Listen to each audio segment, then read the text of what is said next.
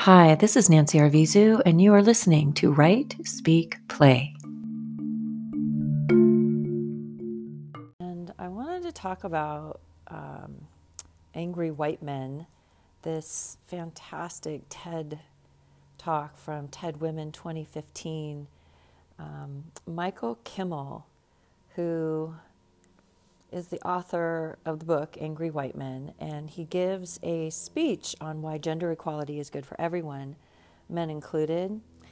And I found it kind of interesting because pretty much the entire audience he's speaking to is women TED women, TED Talk women.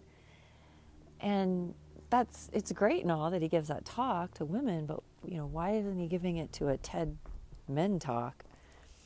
And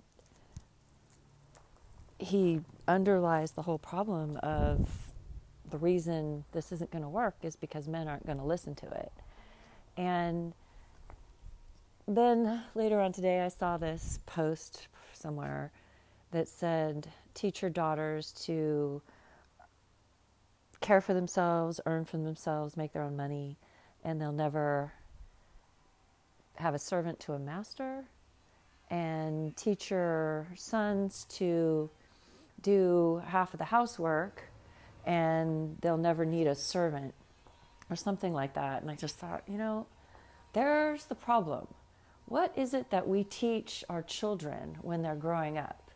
Um, is you know your brother catered to all the time while your sister gets all the chores and be told and is told, oh, you know, you can't talk to him that way. You know, you got to watch what you say around him you know how sensitive he is. I mean, I don't know about you, but sums up my childhood, right?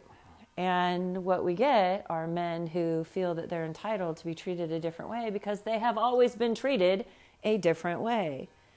So I put the onus back on us moms who are raising sons and this comes to, this comes from another conversation about the privilege of men, privilege of boys being blessed upon them by their mothers, where a woman I know has three kids, two sons and a daughter, and one son has no problem having a girlfriend, and the other son is too young or whatever, but the daughter has never had a boyfriend, so the mom prays and prays and prays for the daughter to have a boyfriend. Well, within two weeks of meeting boyfriend, they have unprotected sex, and mom races daughter down to the pharmacy to get a plan B pregnancy at home abortion, right? Even though mom is totally against abortion and thinks it's awful that children are having sex before marriage. And in the conversation we have, I say, Well, you know, I'm sorry that this happened to your daughter, but, you know, does, is it a conversation starter for your sons about what happens when you have unprotected sex? And her response was basically they could go have sex with anybody they want to, and um, because they're not the ones who get pregnant. And it just, you know, it's kind of like a gut punch. Well, so it's okay for your sons to go out and have unprotected sex with a woman, with a girl. And is it a girl? Is it an actual, like, you know, child that they're having sex with, or is it an actual woman above age and can give legal consent? But you're just going to put it on the mom of that woman or that woman to go out and get a plan B abortion because you're not having you don't have the ability to train your teach your son to talk talk about sex because you know I always ask the question do you know what the number one cause of pregnancy is and people joke and they say alcohol. And i say no that's for boys who think that it's okay to uh, do anything they want to a drunk girl. Because a drunk girl will let you do anything. And I'm, i call that rape. I don't call that sex but or even the cause of pregnancy. But you know the number one cause of pregnancy is sex with a man. And until you make men responsible for the children they create and teach science backed fact based sex education in school and provide access to birth control, then we're going to continue to have abortions. And until all those things happen, then we can talk about abortion avoidance, which all those things are.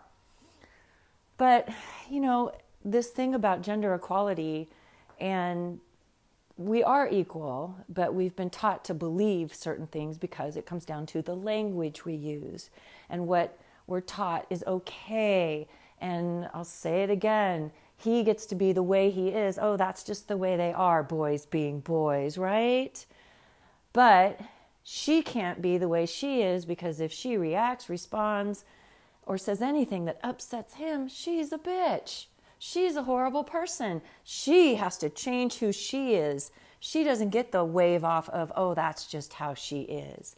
Unless she's crazy, right? Unless she's angry, right? Because women's anger makes men so uncomfortable because that's not how a lady acts. So, the TEDx talk is great and it's all about women's equality. And basically, he sums it up by if, you know, if, if a man is married and has children and does half the work and permits his, permits his partner to have all the freedoms that he has, that basically he'll have more sex which is what it always comes down to for men, right? It's always about more sex, which is ridiculous. So it was an interesting TED talk. I wish he would have been doing it in front of a audience of men who clapped and hoot and hollered and thought it was great. Um, but it's still something that women should watch because we are the ones raising the men. And, you know, where do these men think they come from? You know, they were raised by mothers too.